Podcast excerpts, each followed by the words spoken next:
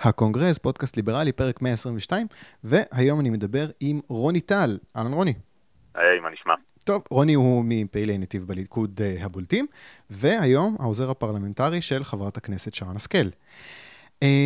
אני רוצה שנתחיל בסערה שלא מעניינת כמעט אף אחד מהרבה מהאנשים, חוץ מהרבה מהאנשים ששומעים את הפודקאסט הזה, המשבר של זהות. אני אתן קצת רקע ואני אנסה לעשות את זה עם מינימום פרשנות ותוספות. משה פייגלין ביקש לשריין את שי מלקה כמספר שלוש ברשימה אחרי גלעד אלפר, ללא פריימריז, כי לטענתו אין זמן לעשות פריימריז. זה מהלך שדוחק הלאה ברשימה את שאר החברים, כמה מחאה מצד חלק מחברי זהות. פייגלין הכריז שהוא מתפטר, פעילים פנו אליו בבקשה שלא התפטר, הוא חזר בו וביקש להעביר את ההחלטה לשריון לוועד המנהל, חלק מחברי הוועד המנהל גם התפטרו, החמישה הנותרים אישרו את המהלך של פייגלין, זהו פחות, זה, זה הסיכום הכי תמציתי, מהרגע שהפרשה הזאת התפוצצה, התחיל גל של שמחה לעד, אני לא ראיתי דבר כזה.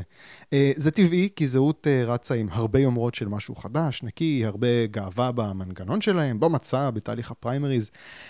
צריך להגיד, הם ניפחו הרבה אוויר בבלון הזה, וכשהם נחתו לקרקע של המציאות, שכל המהלך הזה לא הביא את התוצאה הרצויה בבחירות, למרות שהיה להם הישג יפה בבחירות, צריך להגיד.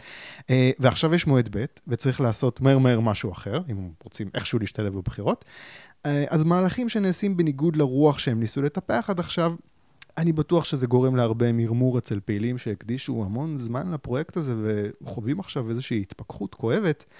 אני לא אוהב לשמוח לעיד, אני מחכה לראות מה יצא בסוף מכל זה, אני בן אדם אופטימי, אני מקווה שבסופו של דבר כן נראה יותר ליברלים בכנסת הבאה מאשר בנוכחית. בוא נזכור אגב שזאת המטרה. ועוד משהו אני רוצה להגיד, רוני, לפני התגובה שלך, אני בטוח שיש לך הרבה מה להגיד. מאה ושמונה עשרה אלף איש הצביעו לזהות, שבע מאות ושבע עשרה אנשים תרמו כסף לקמפיין שלהם, לחיסול החובות שלהם מהבחירות.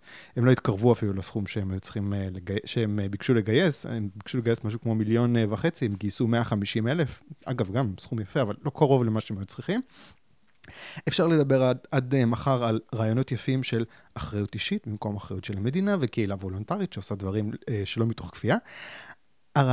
הרעיונות האלה נראים קצת נלעגים לנוכח העובדה שאף אחד כמעט מהאנשים שתומכים ברעיונות האלה, ברעיונות האלה והצביעו לזהות, לא מוכן לשים אפילו חמישים שקל ולגבות את ההצהרות שלו במעשים.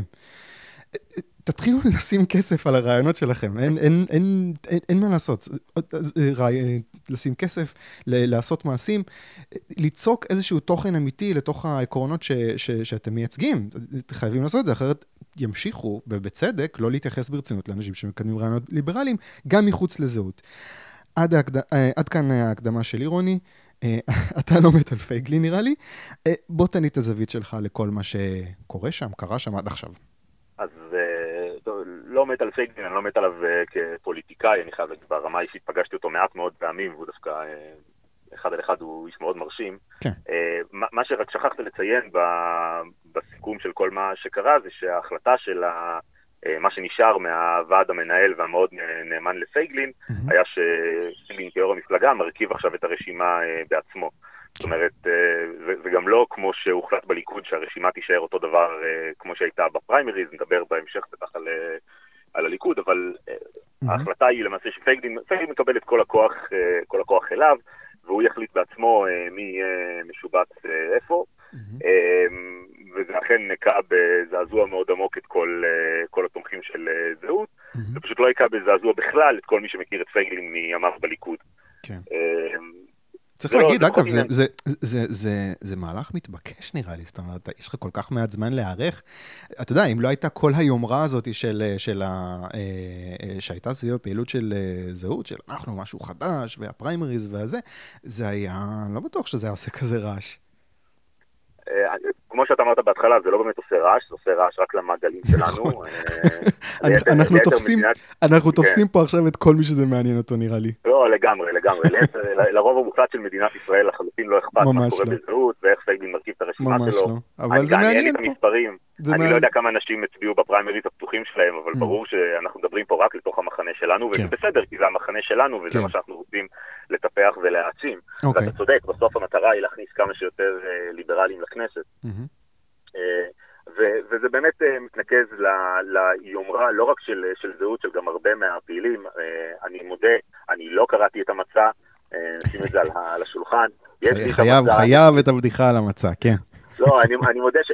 אני אומר את זה עכשיו דווקא פחות מהפן הציני, אני ילדתי, דפדפתי בו, ראיתי, קראתי חלקים, יש לי אותו בבית, לא קראתי את המצע לעומק. זהות באמת ניסו, ופייגלין בעיקר הוא ניסה להניף דגל שאפשר להביא ביקורת על אם הוא היה נכון או לא נכון, אבל העובדה היא שהיו לו מעל ל-מאה אלף קונים, ואני כן צריך לתת לו הרבה מאוד קרדיט על זה שהוא הניף הכי חזק את הדגל של ליברליזם, של חירות, של המלחמה בוועדים, של הפחתת הרגולציה, של כל הדברים שנורא נורא היינו רוצים לראות את ה...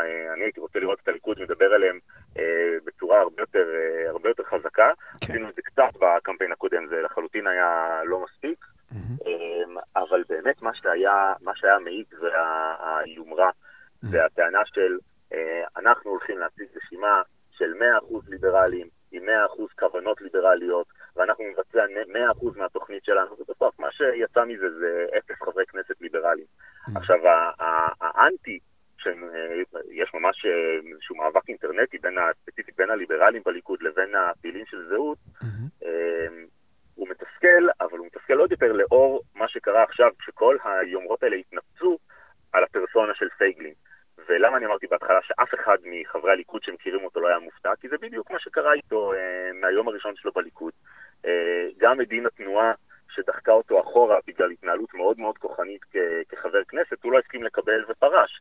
עכשיו, אם לא צריך את כל מאה אלף אה, האנשים שהציעו לו, אם עשרת אלפים אה, מתוכם היו אה, נשארים, היו מתפקדים או נשארים בליכוד, הרשימה של הליכוד הייתה נראית אחרת. חברי הליכוד שהם יותר ליברליים מהאחרים, שאני לא מסכים עם ההנחה הרווחת בתוך המחנה הליברלי שיש את שרן ועוד שניים וחצי, אני חושב שיש יותר, היו מגיעים במקומות יותר גבוהים. זה היה מחנה שהיו חייבים, שהיו חייבים להתייחס אליו.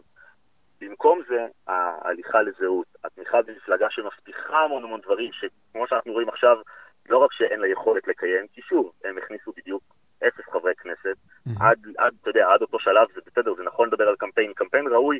גם אני, כשישבתי עם ליבי מולד, גם שאני מאוד מחבב אותה ברמה האישית, ואני מאוד מקווה שהיא תחליט לבוא לליכוד, אחת הנסגורות הראשיות של הפרשה הזאת הרי.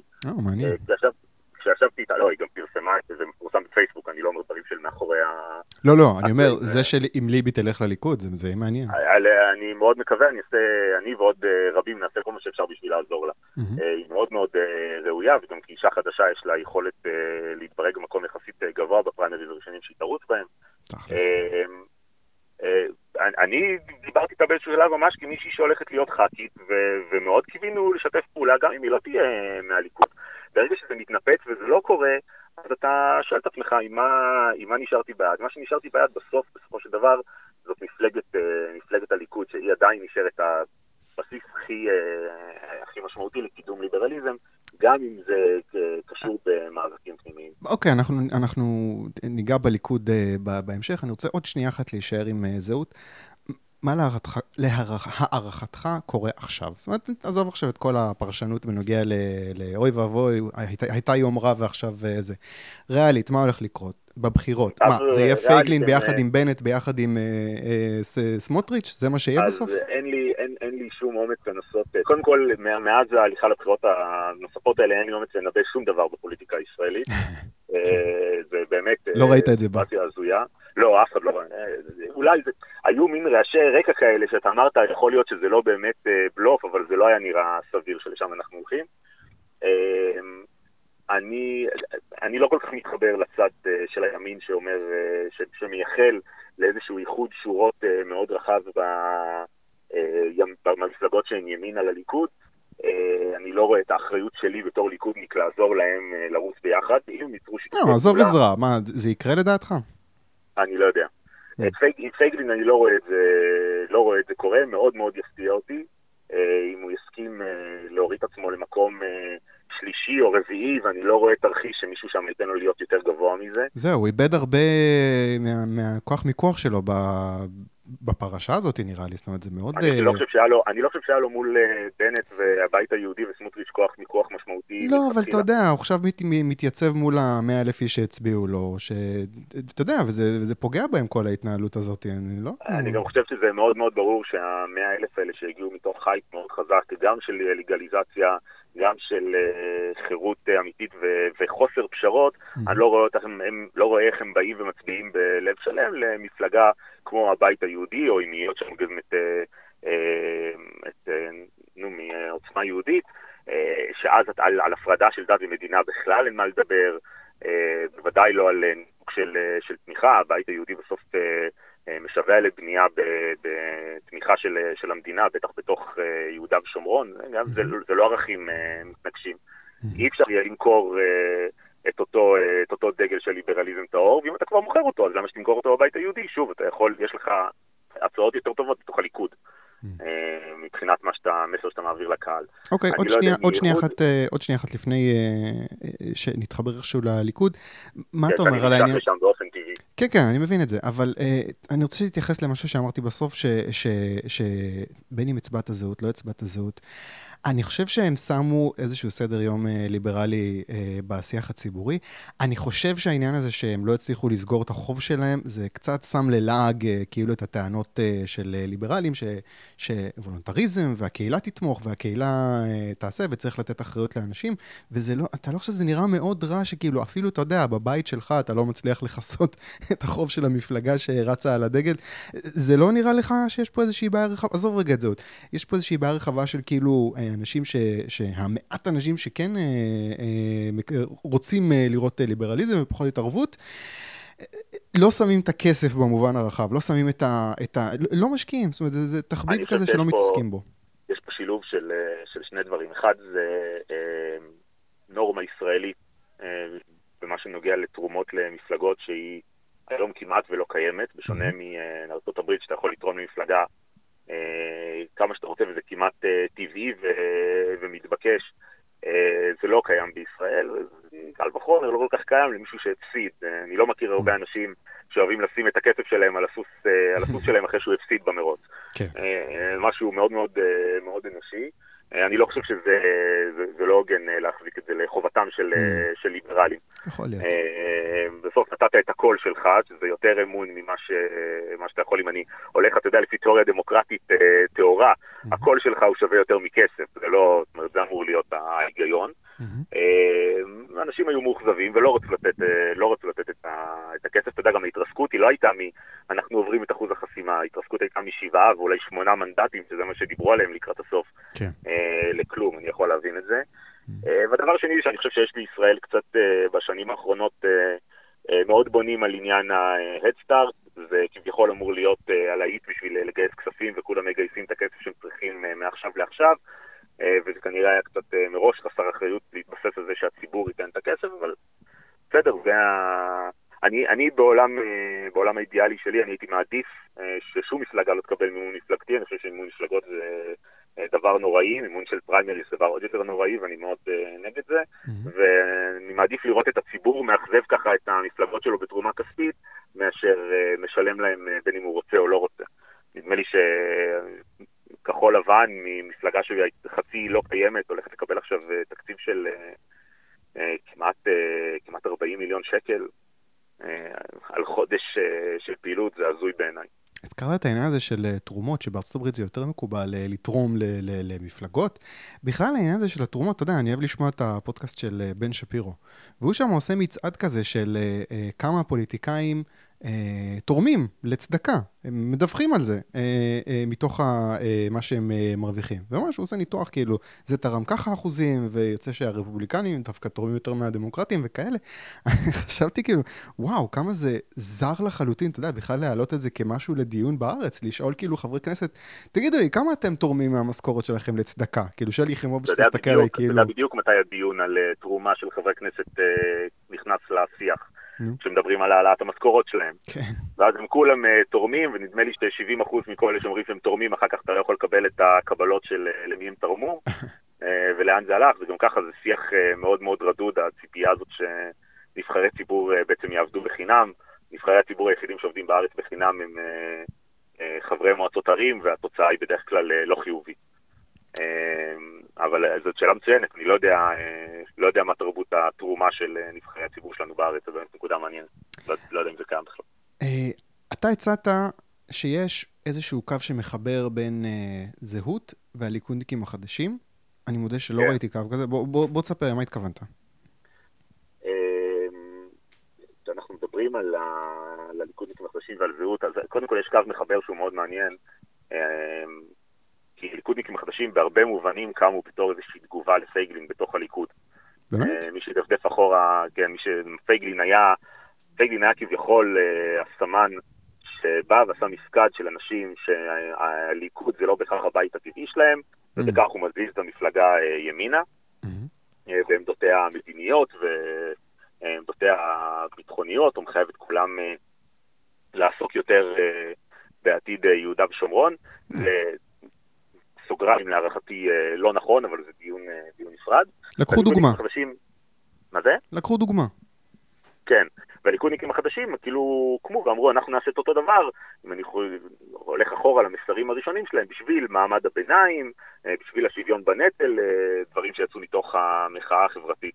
אם תסתכל אחורה, כשפייגלין למעשה נדחק למקום לא ריאלי בפריימריז של אלפיים וחמש עשרה, אז הליכודניקים החדשים גם הוציאו הודעת שמחה להיד, באמת, של שלום ולא לא להתראות, משהו כזה.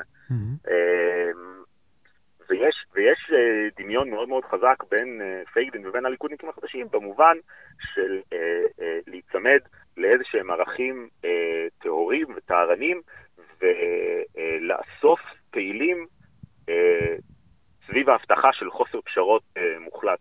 ואם אנחנו מדברים על זה שהסערה של זהות, אמרנו, מעניינת באמת איזשהו קהל מאוד מצומצם, אז עכשיו יש סערה מאוד דומה בתוך הליכודניקים החדשים, גם כן יש קהל עוד יותר מצומצם שזה מעסיק אותו, של אחת הדמויות היותר דומיננטיות בליכודניקים החדשים, שזה ליאור מאירי, שזה המייסד שלהם שעזב או לא עזב את הקבוצה או את המטה, ועכשיו פרסם פוסט ארוך שזכה לאלפי לייקים ומאות שיתופים, שבו הוא אומר שהוא לא יצביע מחל, והוא קורא לאנשים לא להצביע מחל, והתחיל איזשהו ערעור על ההנהגה שלהם בפנים, ואיזושהי תסיסה, ואנשים שבאים ואומרים, שנייה רגע, אבל ההנהגה הזאת אולי כן מייצגת אותנו או לא מייצגת אותנו, ו- ולמה אני אומר שיש פה איזשהו חוט, חוט מקשר? כי אה, זה בהרבה מובנים מה שקורה לך כשאתה אה, מבטיח משהו טהור ו- וערכי, ו- ומתחיל להיות באיזשהו זיוף,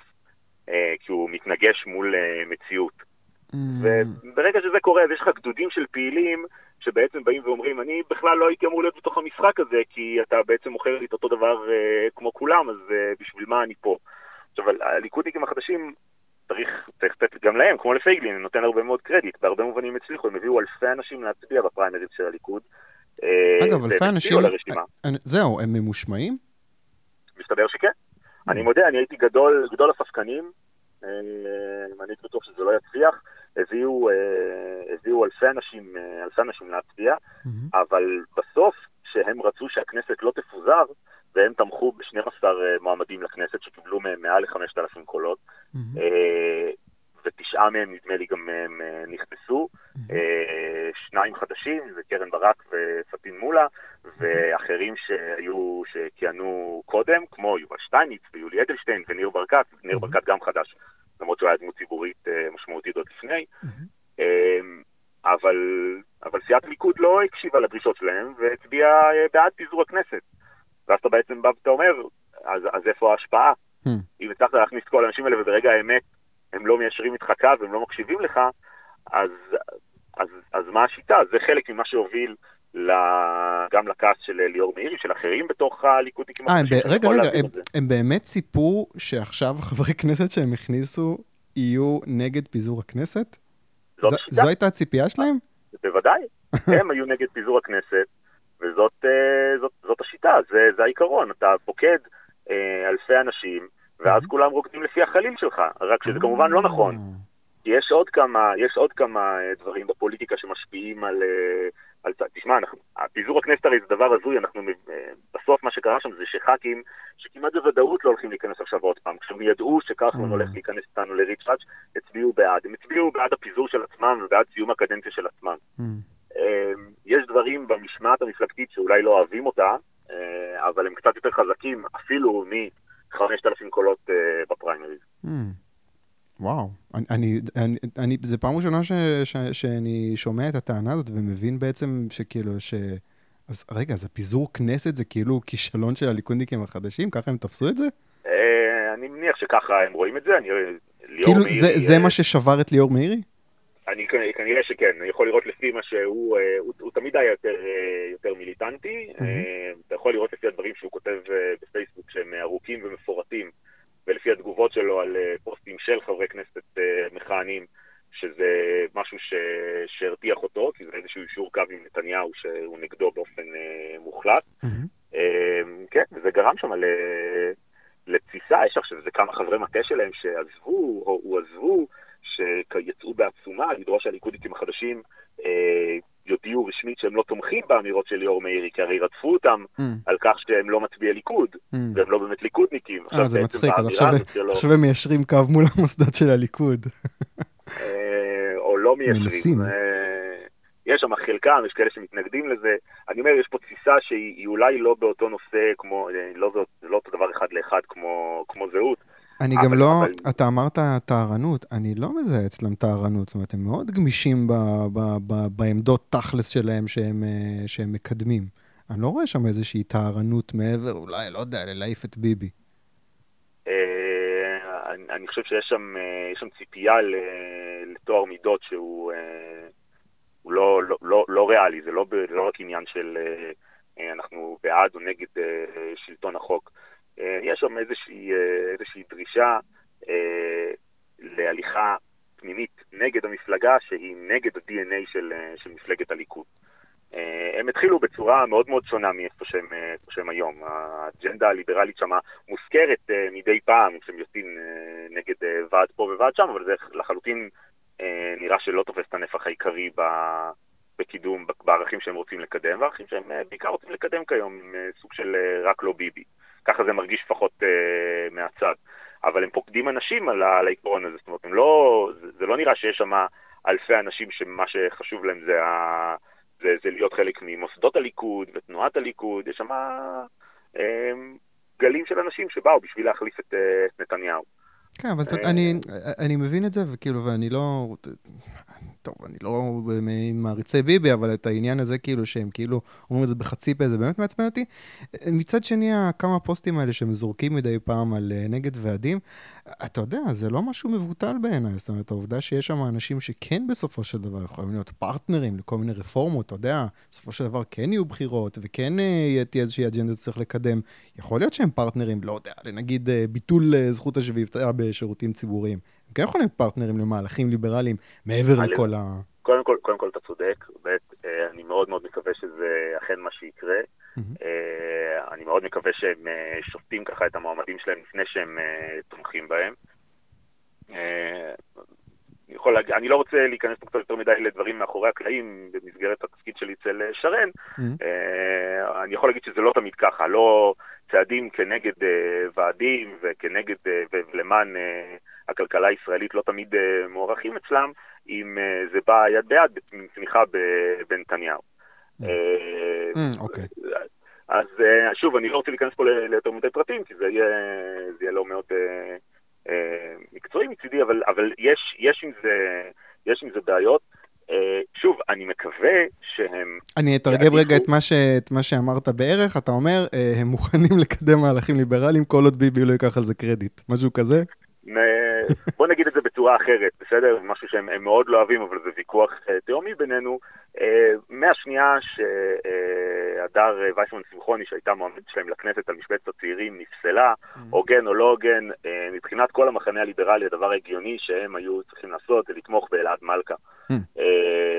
הם החליטו לא לעשות את זה בתואנה שיש להם איזשהו ויכוח עקרוני כנגד הליברלים בליכוד, כנגד דמויות מסוימות בליברלים בליכוד, והחליטו לא לתמוך באף אחד על משבצת הצעירים, וכתוצאה מאי גולן, שאני לא הייתי מעמיד אותה במבחן הליברליזם, זה לא האג'נדה הראשונה שלה, לא נכנסה לכנסת. אז אם במאני טיים, זו שאלה טובה לשאול אותם.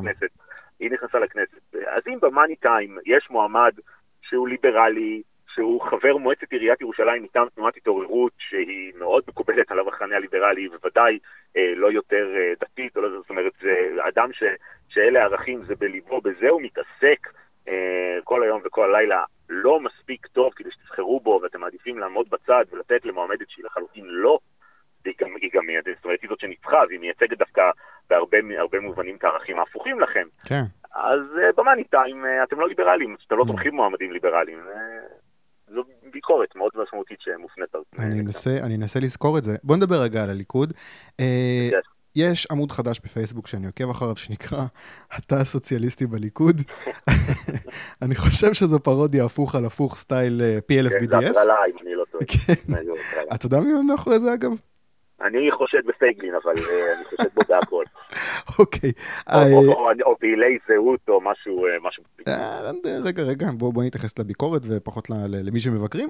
כשאני מסתכל על הפוסטים שהם מעלים, האקטים בליכוד שהם משבחים ובצדק מבחינתם, אני מדבר על השריון של כחלון בליכוד, ש... עובר בהצלחה, למרות כל ההבטחות וקריאות חכו חכו בבית דין וזה. הידיעה של עמית סגל שחושף שאורלי לוי מקבלת הצעות להצטרף לליכוד.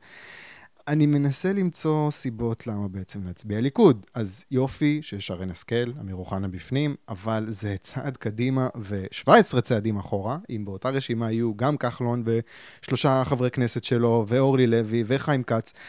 בוא, תזכיר לי רגע למה להצביע ליכוד. אז קודם כל, המצב הזה הוא קשה, אני אומר את זה גם בתור מישהו שעובד אצל חברת כנסת, זה קשה לי, יש סוציאליסטים בליכוד, יש סוציאליסטים שאנחנו חוברים אליהם, ויש סוציאליסטים שאנחנו יושבים איתם בקואליציה, ש"ס היא לא בדיוק תומכת בכלכלה החופשית, בוודאי גם לא יהדות התורה, זה נכון, זה סוג של פשרה שאתה מקבל, אבל אז אני אחלק את זה לשניים. קודם כל, הליכוד כליכוד. אני לא מקבל את ההנחה הזאת שאומרת שיש, שהליברלים בליכוד זה שרן השכל ואמיר אוחנה וזהו. זה לא נכון. יש הרבה מאוד אנשים בליכוד, יש הרבה מאוד חברי כנסת והרבה מאוד שרים בליכוד, שהעקרונות הליברליים הם בליבם והם חשובים להם, וזאת ראיית העולם שמובילה אותם. הם עושים כנראה ביום יום פשרות שאתה לא אוהב ואני לא אוהב, ויכול להיות שהיינו רוצים שיראו אחרת. יכול להיות שבקואליציה עתידית, אגב, יהיה לחברי הכנסת והשרים האלה בליכוד יותר יכולת להשפיע עם, מול מפלגות, מול המפלגות הקטנות, אני, אני מקווה.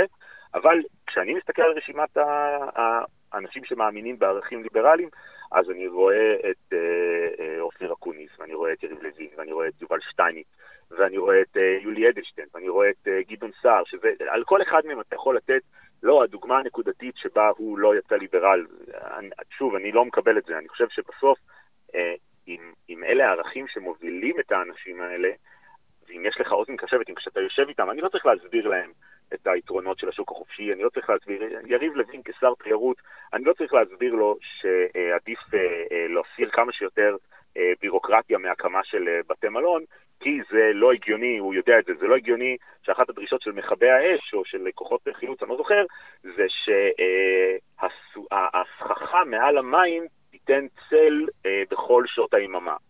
אוקיי, מה שעולה למלון יותר, זה לא הגיוני. תראה, אני מוכן לקבל את העניין הזה, יש הרבה יותר חברי כנסת שיש להם יציאות ליברליות מאשר שרן השכל ואמיר אוחנה. אני רוצה לחזור לנקודה הכואבת. יש שר אוצר, יש שר אוצר שהשאיר פה גירעון, שהוא מסוכן לכלכלה, והליכוד חיבק אותו. ואני עכשיו צריך להצביע לזה? כן.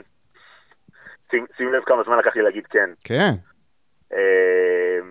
אין לי איך להגן על כחלון, אין לי איך להגן על החיבור, הייתי נגד, הוא עבר את המנגנונים הדמוקרטיים של הליכוד בצורה סבירה, יש לאנשים שעולים מסתייגויות על זה, אני אתן לך קצת משהו מבפנים, ניתוח שלי מבפנים, זה קצת היה מלכוד עשרים ושתיים מה שעשו עם הצירוף הזה של כחלון, כי המזכירות אישרה את זה, מזכירות הליכוד זה גוף שחלקו זה חברי מרכז שנבחרו לתפקיד הזה, וחלקו זה הסיעה, חברי הסיעה המכהנת, למרות שעל פי חוקת הליכוד לא הייתה להם את הסמכות לבחור, להצביע על זה, לא הייתה להם את הסמכות להחליט על זה.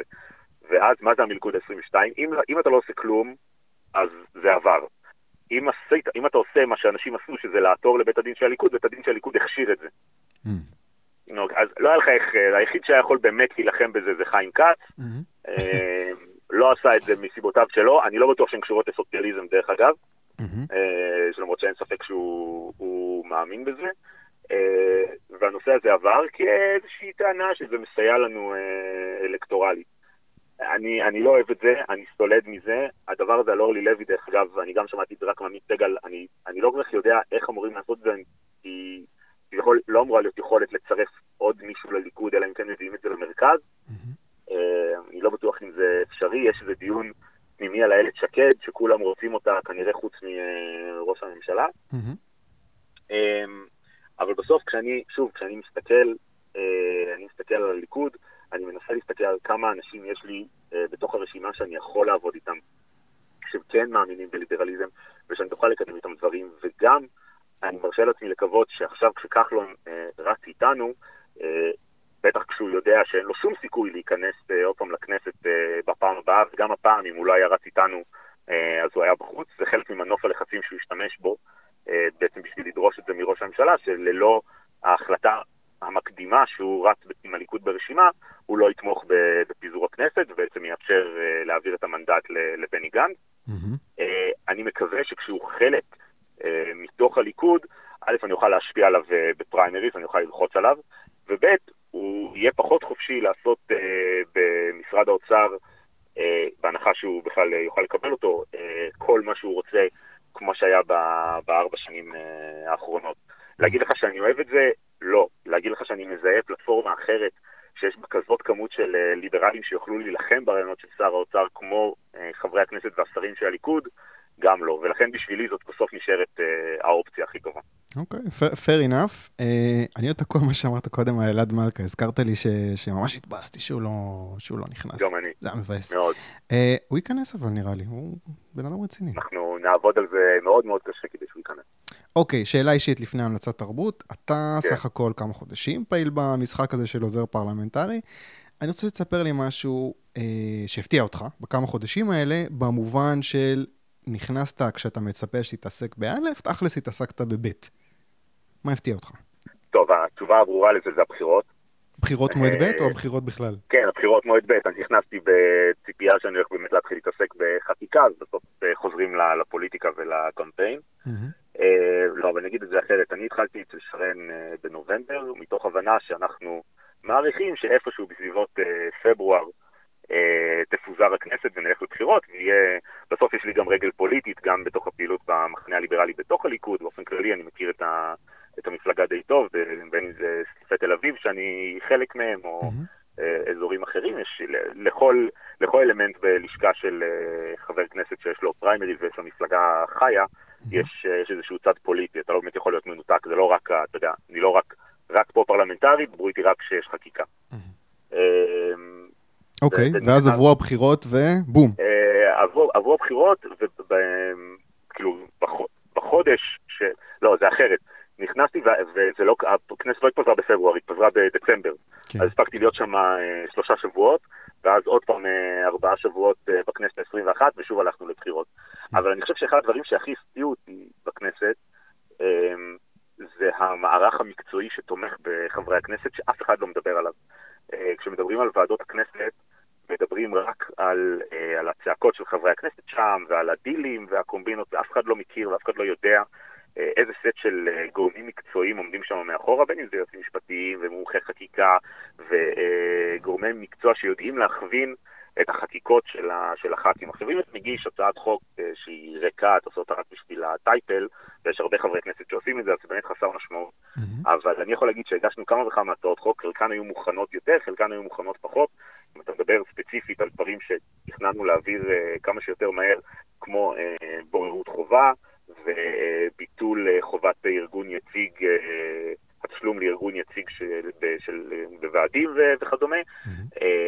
המעטפת שאתה מקבל מהכנסת היא, היא מאוד רחבה, היא מאוד מקצועית והיא לא, היא לא מוטט. זאת אומרת, הם, הם ישבו איתך ויפתחו איתך את הנוסח שאתה רוצה בשביל להעביר את הדבר הספציפי, והם לא ינסו לדחוף אותך כי הם יותר שמאל כלכלי או ימין מדיני או טבר. Mm-hmm. מקצועיים נטו. כן, כן, מקצועי נטו. ברגע שנגמרת עבודה מקצועית, מתחילה הפוליטיקה, שזה משחק אחר, אבל זה מאוד הפתיע אותי, ומאוד בייס אותי, שהיינו צריכים מיד לחזור לקמפיין ולא להתחיל לעבוד. אגב, באיזה מקום שרן עכשיו ברשימה? אז שרן הייתה מקום עשרים ותשע, לאחר שעידן פנחס, פנחס עידן הודח, היא עלתה ל-עשרים ושמונה, ואז למעשה, כשאנחנו יוצאים עכשיו מכינים את הרשימה עוד פעם, אז בגלל שאלי בן דהן מהבית היהודי יוצא, היא עלתה ל-עשרים ושבע, אבל כך לא נכנס ב-חמש, אלי כהן נכנס ב-חמש עשרה, אז יורד ב-עשרים ותשע, ואז יפעת שאשא ביטון נכנס ב-עשרים ותשע, ודוחקת אותה ל-שלושים. או, אוקיי, טוב, אתה יודע, בזה היית צריך לפתוח את העניין הזה של למה להצביע ליכוד, תצביעו ליכוד כדי ששרן תיכנס. אני, אני במקום בטוח מספיק, שאני די בטוח שאנחנו נקבל יותר מ-שלושים מנדטים, אבל כן, לגמרי, כל המחנה הליברלי, תזרקו הכל, תצביעו ליכוד, ששרן חס וחלילה לא תהיה בחוץ. אוקיי, המלצת תרבות, ספר, סרט, פודקאסט, אירוע שאתה רוצה להמליץ עליו. אם לא חשבת עדיין על משהו, אני אתן לך אפילו יותר מדקה, כי אני רוצה להמליץ על שלושה דברים. קודם כל, פרק בפודקאסט של ג'ו רוגן עם עיתונאי בשם אנדי נו, אנדי אן ג'י או, שלפני טיפה יותר משבועיים חטף מכות בהפגנה של אנטיפה, מכות רציניות, כאילו זעזוע מוח וכאלה. הווידאו שאפשר למצוא ביוטיוב שלו, מסתבר שזה אחרי המכות הרציניות שהוא חטף, וזה עדיין צפייה מאוד מטרידה מה שעושים לו שם. הם יושבים בפרק ומדברים על התקיפה, ואנשים שמצדיקים את התקיפה, כי הוא עיתונאי מרכאות ידידותי לימין, והוא פרובוקטור.